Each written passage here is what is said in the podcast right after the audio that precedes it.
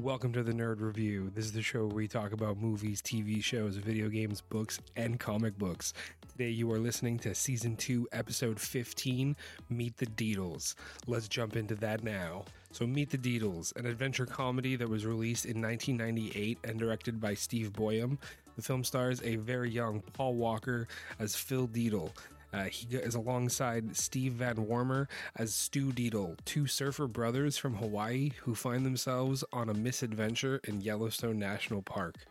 Now, after talking about all the Fast and the Furious movies, I realized that the first Paul Walker movie I ever saw was, in fact, Meet the Deedles. And funnily enough, just like Fast and the Furious, Meet the Deedles was actually one of my older brother's favorite movies. He's two years older than me, and so there's a lot of trickle down uh, favorites happening, if you will.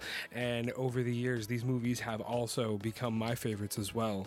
Plus, it's a hilarious Disney movie, though it didn't hurt to have my brother playing this every time he got a chance to pick the movie. Now, I was no better. I would alternate between Hercules and Terminator 2, which is one of the countless movies that I mentioned that is R rated almost everywhere in the world, yet is inexplicably rated PG 13 in Quebec. And I've, I've said it before, one of the best parts of growing up in the late 90s and early 2000s was that lack of uh, parental controls or awareness of these devices. So when I got my hands on that VHS for T2, I popped that bad boy in and let some awesomeness wash over me. But I digress. This episode is not about Terminator 2. Uh, that episode is in the making. It will definitely be another two part episode, though. So uh, I'm putting a lot of effort into that one, and it's on. Uh, it's it's in the fire. Got coal in the fire. Um, but uh, I mean, there's a lot to unpack there as a lifelong Terminator fan, and just how many not that great movies there are. I mean, plus like all the whole time travel thing, and I'm I'm getting distracted again. Okay, focus. Meet the Deedles. This movie is actually just amazing. It's awesome, and it's it's still pretty funny to watch 25 years later, which is absolutely amazing when I think about it. Uh, now with a little added uh, adult perception of sorrow and emotional grief over the unfortunate passing of Paul Walker, um, which is really amazing to think about, uh, and it's it's quite sad to to reminisce about that. So um, instead of reminiscing on that, what I want to mention is parasocial relationships. I've I've touched on this a bit actually in previous episodes, but for anyone unfamiliar with the word or the phenomenon, um, here at the Nerd Review, we don't assume everyone knows everything. And as I like to say, you can't know what you don't know. So a quick, a, a quick, a quick rundown of the word. Uh, parasocial is derived from the Greek roots para, meaning beside or beyond, and social, relating to obviously interactions between individuals or groups. And the term was coined by two psychologists, uh, Donald Horton and Richard Wohl in 1956. Um, so, together, they explored the effects of early television on individuals and how the medium created a sense of intimacy between the viewers and the television personalities they watched regularly. They observed that viewers developed uh, feelings of emotional closeness to these media figures, considering them almost as friends or acquaintances. The relationship was described as parasocial because it was beside or beyond the traditional social interactions that may occur face to face in standard relationships. Uh, and since then, the, the concept of parasocial relationships has been widely studied and discussed in many fields of media psychology, communication studies, sociology, and uh, of course, ever since the rise of social media and various digital platforms, this has just further amplified the occurrence of parasocial relationships as individuals can now interact with media figures more directly through the likes and comments and shares, and this blurs the lines even more. And as the the psychology and the science world and medicine understands parasocial relationships even more, it's shed light on the ways that media can shape human emotion and behavior and social connections. Um, it has sparked many a conversation about the potential implications of such relationships, including the impact on mental health, identity formation, and the boundaries between public figures and their fans. Um, as these unique relationships can be incredibly impactful and play a significant role on the lives of, of fans around the world.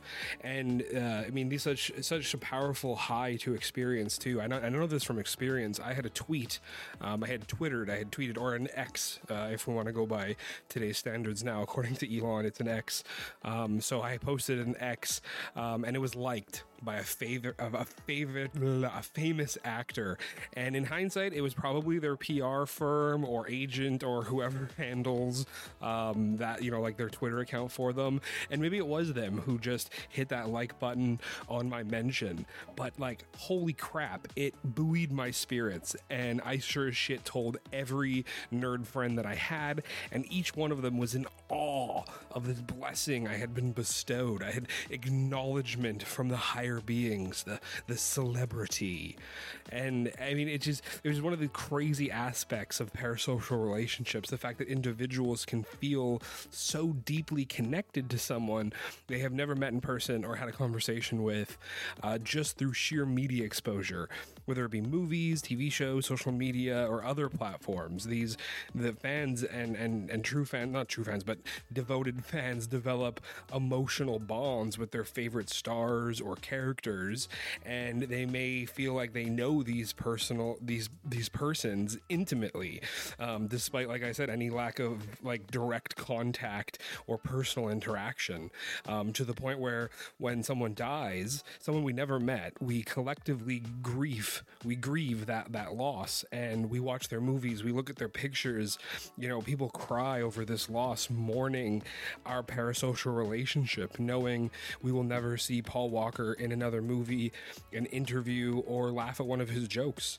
You know, I remember uh, my dad telling me a story of when the news broke about Elvis passing away that my grandmother cried for two days and just listens to his records on repeat, which is just, it's something crazy to think about uh, that you can be so profoundly impacted by somebody you never met. And on the flip side, uh, one of the amazing aspects of parasocial relationship is their potential to bring joy and comfort and inspiration to people's lives. For many fans, myself included, I'll admit that some of my celebrity fans, you know, favorites or fictional characters can serve as like role models, you know, providing a source of motivation and empowerment in times of difficulty or loneliness. The presence of a parasocial relationship can offer solace and a sense of belonging in the face of lacking any close personal relationships.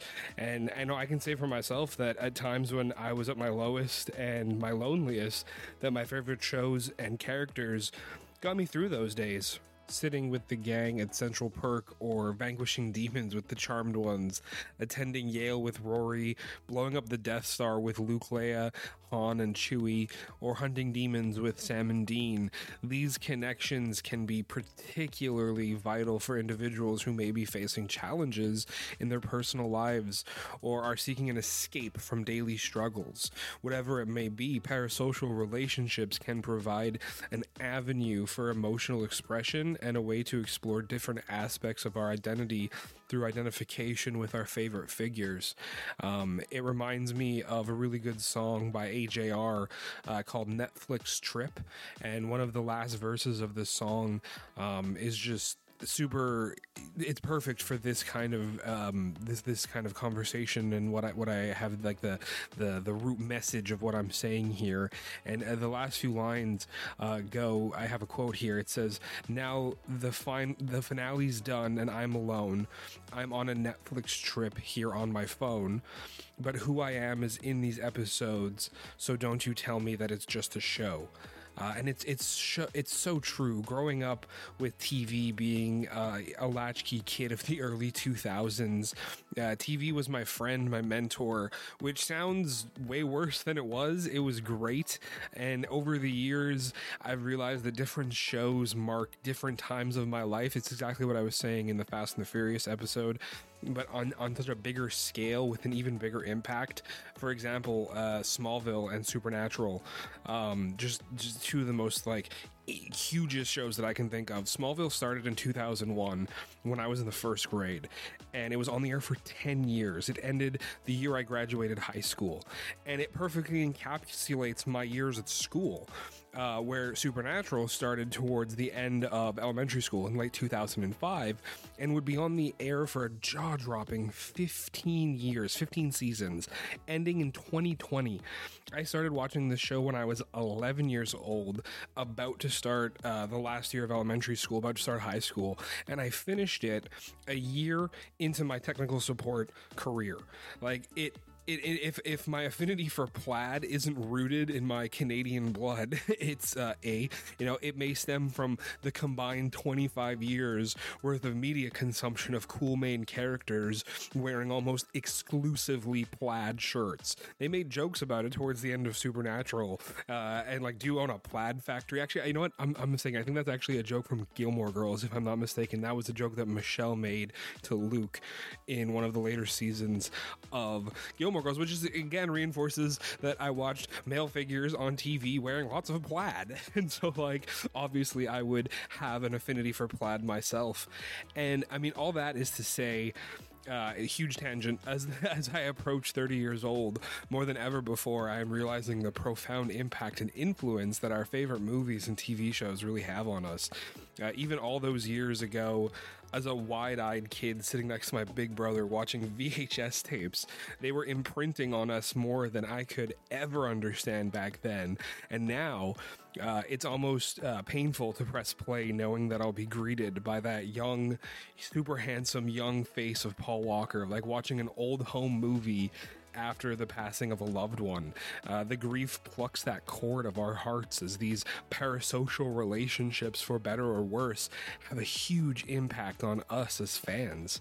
Uh, now, let's take a deep breath, compose ourselves after a super long tangent into some deep thoughts and emotions, uh, grab our wetsuits and surfboards, and plunge headlong and headfirst into Meet the Deedles as we go back to the movie. Okay, so now that we got all of that heavy stuff out of the way around Paul Walker and all that stuff that I was thinking about over all watching all of those Fast and the Furious movies, countless Fast and the Furious movies, and then going back and watching this movie, uh, I just had all of these these thoughts going around my head, and I was you know looking up movies and doing research, and I, I came across the whole parasocial relationship while looking up uh, Paul Walker, and that's where that whole tangent just came from. Now let's focus on the movie Meet the Deedles. The idea for Meet the Deedles originated from a script. Uh, obviously, that's how most movies originate by Jim Herzfeld and Tim Hill. The the film was produced by Walt Disney Pictures, and it was pitched as a comedy adventure that would appeal to younger audiences, featuring a mix of humor, flat, uh, flapstick, slapstick, and uh, family friendly and entertainment. The lead roles, obviously, the Deedle brothers uh, went to Paul Walker and Steve Van Wormer. Uh, they both actors embraced their roles with such enthusiasm, bringing the laid back charm and comedic timing that suited the characters uh, perfectly. The chemistry between Walker and Van Wormer is like evident in the very first scene of the movie. Now, filming took place in various locations, with Yellowstone National Park itself serving as the primary backdrop for the majority of the scenes.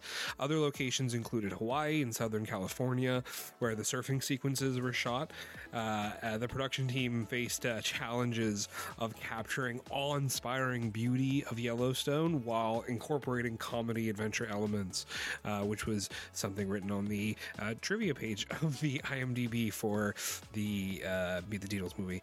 Now, the plot of the movie, which I quickly summarized in the last episode on a different random tangent, Eh, is the following Phil and Stu have just been expelled from school for failing, skipping, etc., and their dad decides to send them to a wilderness camp in Wyoming. Uh, except when Phil and Stu arrive in Wyoming, they meet uh, Major Flower, played by MC Gainey. He's uh, Hank from Club Dread. He's a great actor. Uh, though a smaller role here, as he's only in the beginning and sets the Deedle on their path. Uh, he's lost his wilderness camp. There's no more camp breaking broken heart or something like that, broken hope, uh, and he's just like angry at the lawyers and you know like you hurt one kid or something like that or you lose one kid and uh, so he drives his truck directly off the road while he's yelling at the Deedles. And uh, in one of the very few CGI scenes in this movie, which is good because on their budget and in 1998, the CGI is atrocious uh, as the truck plows down the hill and through the uh, through some unfortunate hikers campsite, uh, like takes their clothesline with them, goes through their tent, uh, the truck finally hits a rock, and we get this like CGI scene as the Deedles and Major Flower uh, fly out of the roof of the truck and land in a stream. And it's so bad. Like they aren't even part of the background. Uh, like they look pasted onto it in like a lower resolution uh, when they leave the truck. And it's just like it's, it's the lowest, the the earnest low budget attempts at decent CGI um, that has uh, like just aged so badly. Like it looks so much worse now than did that. Um, Major Flower was pretty funny. He was a decent character. He was decently written. He doesn't see uh, the Deedles get out of the stream. He sees their belongings float by, and he goes like, "Oh no, I killed them! Not again! Uh, the lawyers! You can't fry me if you can't find me!" And he just runs off into the woods and starts his new life as like an off-the-grid fugitive. Like that was that was very funny. Now after this near-death experience, uh, the Deedle brothers decided the best course of action was to use this uh, high-tech mode motorized luggage bar thing that they have because they're rich people from Hawaii uh, in their late teens, early 20s, from what I can understand. Uh, or they were just turning 18. Yeah, it was their 18th birthday party. No, I was mistaken. Yes, they the movie starts their 18th birthday party, and that's why they were ditching school. Uh, and they they also have packed away um, these super skateboards, which appear to be skateboards with engines on them, um, some sort of like uh, adrenaline sport sport, extreme sport concoction from the late 90s. Uh, and they have like engines strapped to them and like little controller things, and they hop on uh, that and they hope it leads to the airport. Uh, and I guess like before cell phones and GPS, after a car accident in 1998, this was the best option. Just pick a direction and walk. You're in the middle of nowhere. So, like, that sounds absolutely terrible. Uh, but thankfully, this is a Disney movie, and instead of heading to the airport, uh, uh, the Deedles managed to uh, keep uh, their, their belongings after the crash, and like I said, it's a Disney movie.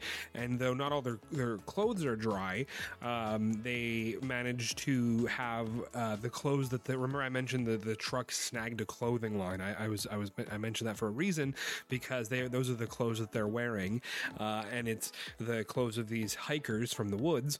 Um, those unfortunate hikers, Mel and Mo, who they have a storyline. They're not just random hikers, uh, and uh, they had just been accepted as park rangers. And all of this at this point sounds super random, but it makes sense. So they're they're they're they're riding their super skateboards.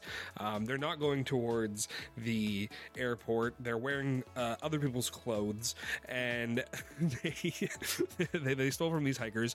Uh, but it all comes back truly. So uh, Phil and Stu actually find themselves heading straight for Yellowstone National Park, where the whole movie takes place, where all those backdrops are shot. Um, and they're heading right towards the entrance on those motorized skateboards, um, which uh, they actually got to ride. Um, like they're not just props, and it wasn't stunt doubles. They were real extreme sport, like I said, motorized skateboards. And there's this cool short the behind the scene video uh, about the movie that I watched. You can find it on YouTube. Uh, Meet the Deedles making of, uh, and I think it was like a Disney Channel extra, and they were doing interviews with uh, Paul Walker and Steve Van Wormer, uh, talking about you know getting to learn how to surf and how to ride these skateboards, uh, and they even brought their own, uh, you know, handheld camera circa 1998, and they were recording themselves practicing doing all the various sports.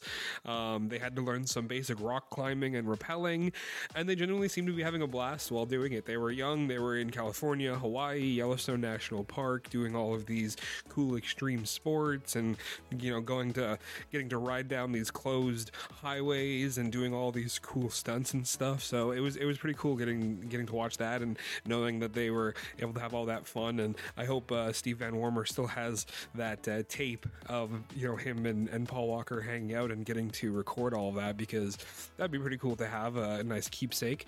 And uh, so, okay, they they arrive at Yellowstone and they crash on their little motorized skateboards right into a sign.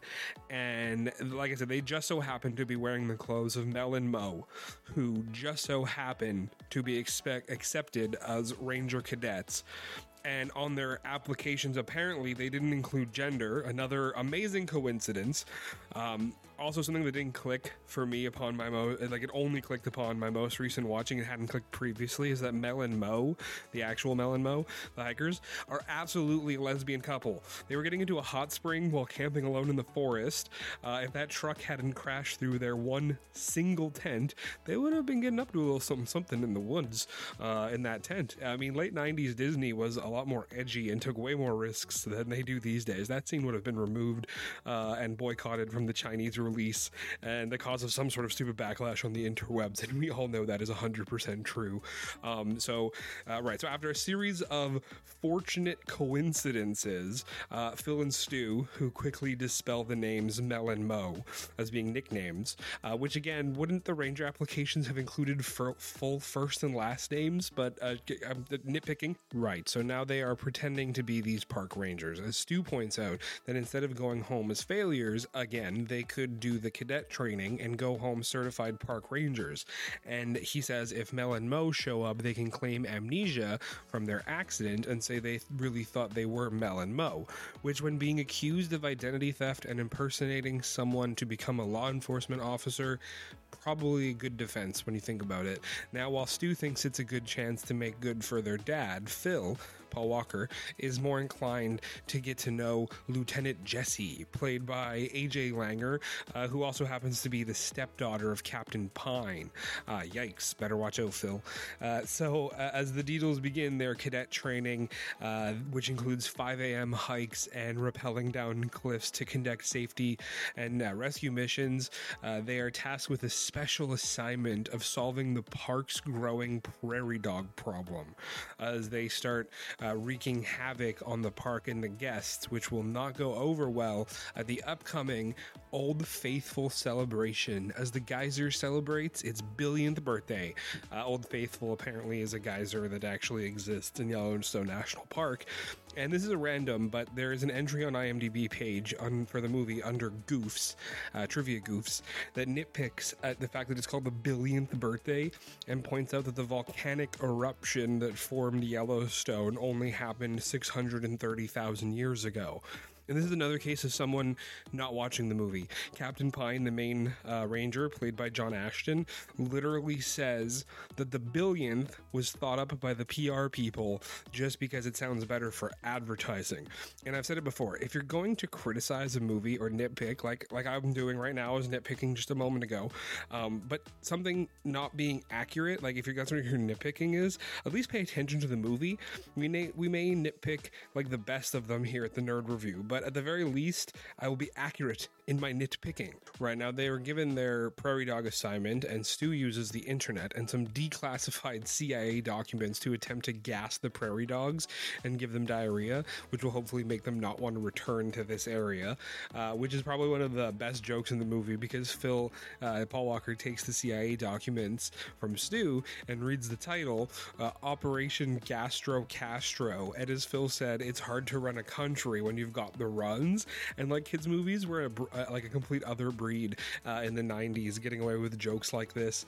Uh, and now, so obviously, this plan backfires, and Petey the prairie dog ends up running across a highway and stops a bus full of old people who run off holding their buns. Uh, and that is like just top shelf comedy when you're eight years old. And like, of course, a bunch of kids are to like that. Poop jokes are always funny for kids, uh, it's a universal thing. Uh, but let's move on, pun intended. Now, the antagonist for the movies are Dennis Hopper and freaking Robert Englund. Disney managed to get Freddy Krueger in this movie, and they have him as a bumbling henchman. I don't know what kind of blackmail they had on him, but it must have been good. Uh, that or his paycheck was a large portion of the budget.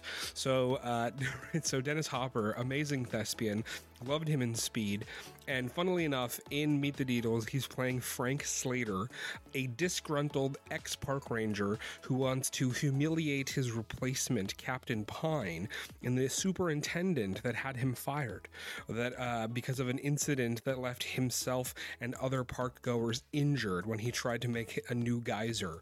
Um, and now he wants to get revenge and while also getting rich in the process, which is an amusing parody of his character from Speed. And that's like that character description can be used verbatim for his character Howard Payne in Speed, which is something I only realized again during my most recent viewing of Meet the Deedles because a few weeks prior I had watched Speed and made the connection. I'm like, oh shit, that's Dennis Hopper. And wait, wait a tick, that's the same exact character. And that's like a fun element that happens a lot in kid movies, like parodies and references to adult movies, because parents all over the world will be subjected to these movies aimed primarily at kids with slapstick comedy and fart jokes.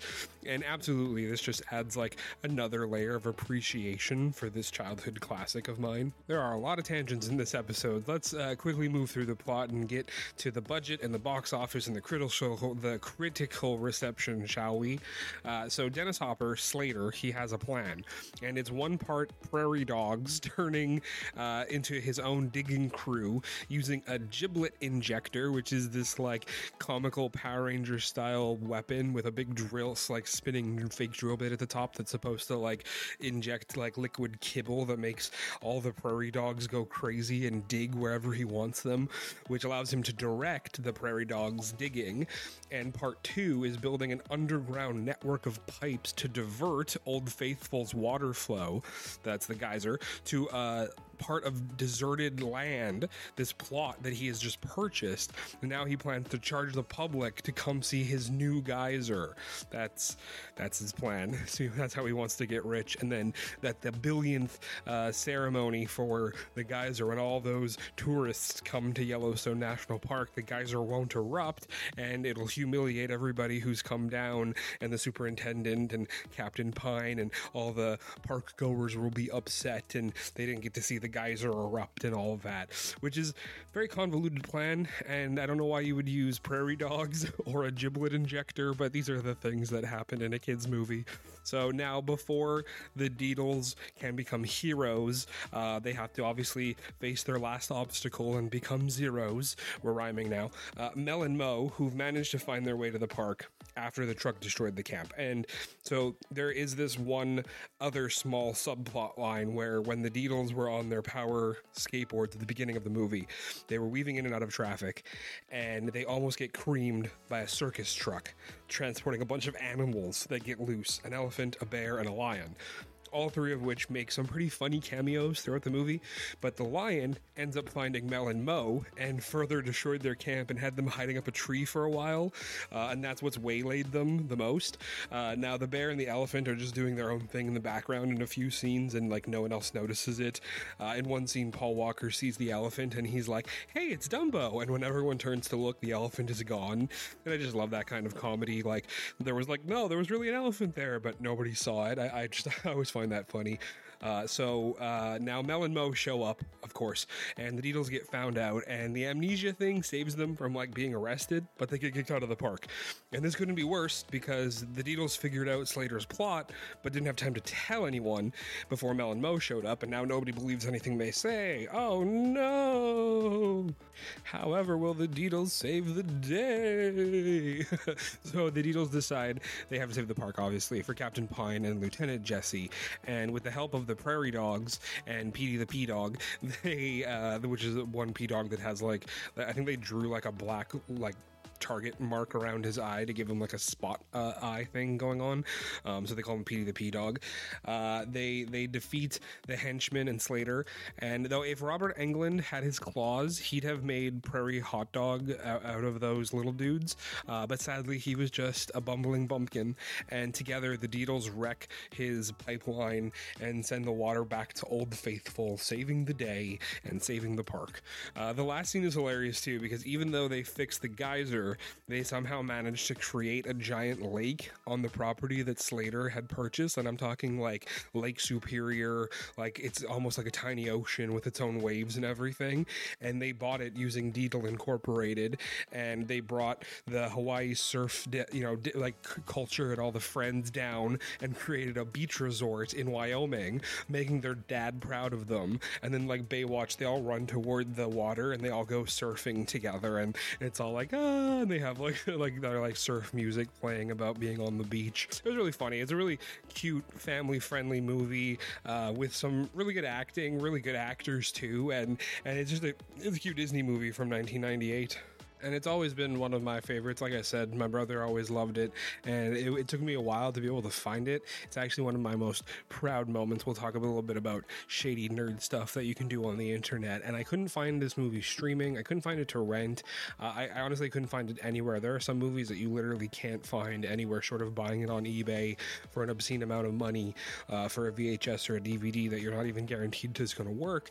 And what I did was I found it on a streaming website, not a you know just a free streaming website that you find on the internet when you type in a movie and play and type like free streaming online. And i drilled down into the html when you like right click inspect element and i was able to find the link to the movie that whomever this person had put it online uh, they didn't they didn't cover up that link and i was able to open the file and just right click download and i downloaded it right to my computer and now i have a copy of this movie on my plex server but shh, we're not supposed to say that. Um, so uh, now that's how i'm able to watch it. So let's move on from the plot and all the crazy stuff that happens in the movie and talk about the production and all that all that fun stuff. Now the production budget for meet the deedles was estimated to be around 24 million dollars this included the cost of filming on locations special effects and uh, all these other things and salaries, stuff like that. But remember that marketing budget is never included in this. And in today's Hollywood uh, 2023, marketing sometimes costs as much as half the budget. Uh, right now, the Barbie movie just came out, and there are rumors that they spent more on marketing than they did the movie, which would be absolutely crazy if that didn't pay off, which is most certainly did, as it's continuing to pay off as I speak. Uh, just this past Tuesday, the 7 p.m. showing at the Cineplex near me was sold out. Uh, on that at that one Cineplex on that one Tuesday, over a thousand people saw the Barbie movie. So that is that is good marketing. Uh, and Disney had high hopes for this film, uh, aiming to tap into the success of similar family comedies that had performed well at the box office around that time. Uh, so it's safe to say they probably spent at least 20% of the total budget, which would be like another $6 million, bringing the budget up to, you know, $30 million in 1998 money, which is a decent amount of uh, a change right there. And uh, upon its release in March 1998, uh, Meet the Deedles absolutely bombed. The Deedle struggled to make a significant impact at the box office and faced tough competition from other releases like Small Soldiers, Blade, Deep Impact, and Doctor Dolittle. So, despite its quirky, its quirky premise and popularity of Paul Walker, uh, it just failed to attract a large audience. And once the box office closed, it was clear that Meet the Deedles was destined for the bargain bin at your local video video store, having made a meager $4.4 million, which, by this nerd's estimate, is less than what they spent on the marketing. That's gotta be rough. And speaking of rough, let's talk about the critical reception. Meet the Deedles received a geyser of bad reviews. Critics lamented it for being ridiculous, dumb, simply awful, etc. Uh, cr- currently, the movie boasts a 10% critic score on Rotten Tomatoes and a marginally more favorable score among audiences at 38%, uh, which makes sense as the film's target audience, younger viewers and families, seem to enjoy the quirky humor and adventure elements that that more critics uh, did not enjoy at all. Uh, and although Meet the Deedles did not fare well with critics or the box office. It gained a decent small cult following uh, over the years, with fans, you know, appreciating its offbeat humor and, of course, Paul Walker's endearing performance. Now, despite that lackluster box office performance, the film actually found success in the home entertainment market and the television broadcasts, which makes sense because I'm definitely sure I had the VHS, and you know, at some point in the early 2000s, they probably released the DVD, and we, I'm, of course, my brother would have had that with some sort of special features on it or deleted scenes or something. Um, and in retrospect, Meet the Deedles remains an entertaining, nostalgic piece of 90s cinema for those who appreciate that brand of silly comedy and Paul Walker's early work, which is, let's face it, probably what brings most people to it. Because if you're looking at his IMDb page and you see the movie and you're like, what? He was in a Disney movie? I've never seen this. And then you watch it and think, oh my God, this is terrible. And then you go and bring down that 38% even more because you review it negatively on, on Rotten Tomatoes or IMDb. So please rate fairly. Uh, like, um, you know, while it uh, might not have reached uh, the commercial heights Disney had hoped for, the movie has managed to carve out its place in the hearts of some viewers like myself who fondly remember all that quirky humor and adventurous spirit. And I love a good adventure comedy. Um, if I had to give this movie an honest review, uh, taking off my rose tinted glasses, it would probably be a two star movie at best. There are some really great thespians, and young Paul Walker, brimming with talent, is a pleasure to watch on scene. Uh, but that said, it doesn't. It's not that much. You know, the, the writing is is a bit uh, cheesy, and and it's it's a kids movie through and through. Uh, but that said, those rose tinted glasses are permanently fixed to my face at this point, and I have so much love for Meet the Deedles. The fart jokes, the slapstick comedy, Petey the P Dog, the random circus animals, all of it. They make for a great kids movie uh, that actually stands up pretty well 25 years later. So I give it three stars, four stars for posterity and and and you know uh, honoring Paul Walker. Uh, actually, my favorite scene I didn't mention. I don't think I mentioned this. Uh, Mel and Mo had mentioned on those genderless, photoless, sparsely filled out law enforcement applications that apparently they only ate food from the earth. So they included this like entire letter to them about their food preferences, but didn't include any actual like identifiers. Um, and Lieutenant Jesse um, like they were being they were being all nice and gave them like a food platter of all like grubs and bugs and all of this stuff. And so at one point, uh, she wants Phil um, to teach her how to survive in the wilderness. And they're going to go on a date. And he's so excited because that was why he wanted to stay at the camp, get to know Jesse and uh, he wants to eat as she she wants to eat as he did. You know, the bugs, the grubs, the the twigs, the figs. I'm trying to rhyme again. Uh, Phil, having never eaten bugs or actually done any foraging, um, got creative and bought some gummy worms, which I love. This is a funny idea.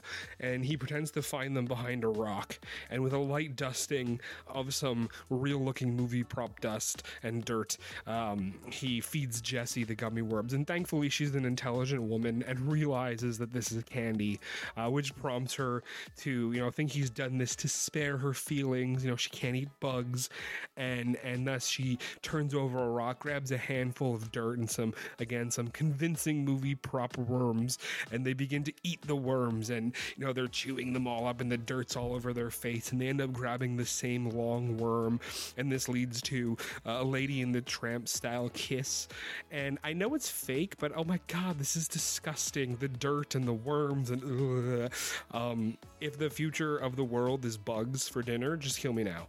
Uh, it was it was it was a funny scene, and I love the riffs on other Disney properties and changing the spaghetti for worms. It was exactly the gross out humor uh, that this movie was going for, and it's exactly one of those scenes I was talking about all, previously in the Osmosis Jones review. That when I was a kid and when I saw this back in the day, I probably thought the worm eating was rad. I'd have been telling everybody about that scene. I can I can hear my six year old self in my head saying it too, and and at the end they eat the worms, and then and then they kissed. And and and and now I hold my hand up in front of my eyes, in front of the TV, and go, ew, and wait until it's over before taking my hand down. Yet I can still watch some gory horror movie with captivated attention. Yet a handful of fake bugs, and I'm all icked out. Uh, it's funny and it's strange how that how that works. And uh, at the end of the day, it was it was a great movie. Honestly, uh, three four stars, three and a half stars. Let's call it three and a half stars. I think the movie poster I made had three stars on it. So, um, but it, I, I love this movie. A shout out to my big brother uh, for you know introducing me to this movie and relentlessly playing it on repeat until it was beaten into my brain, and so that I can think about it all the time. And just it was yeah, it's a funny movie, and uh, th- that was it. Uh, that's all I could say about this movie. And so on that note, uh, my fellow nerds, that concludes another thrilling episode of the Nerd Review. This has been the Nerd Review of Meet the Deedles. I hope you enjoyed diving deep into the realms of geekdom today. Before I go, don't forget to subscribe to the podcast, available on Amazon Music, Spotify, and most recently, iHeartRadio. You can also find me, the nerd, on Twitter, or I guess that's called X now. Uh, however, saying you can find me on X seems like it can be misconstrued. So I will keep saying Twitter. You can find the nerd on Twitter at the nerd underscore review, on Instagram at the nerd review underscore podcast, and of course at the nerdreview.com. You can leave a comment, a review, drop a like, hit that subscribe button, leave a recommendation, or send a request for the nerd review. Always looking for more movies, TV shows, video games, books, and comic books. And your feedback means the world to me and helps continue bringing you the best of all things nerdy. So stay tuned for more exciting episodes where we'll dissect the new and the old and everything that fuels our inner nerdum. Until next time, keep embracing your passions, exploring new worlds, and as always, stay nerdy. Without further ado, this is the nerd signing off.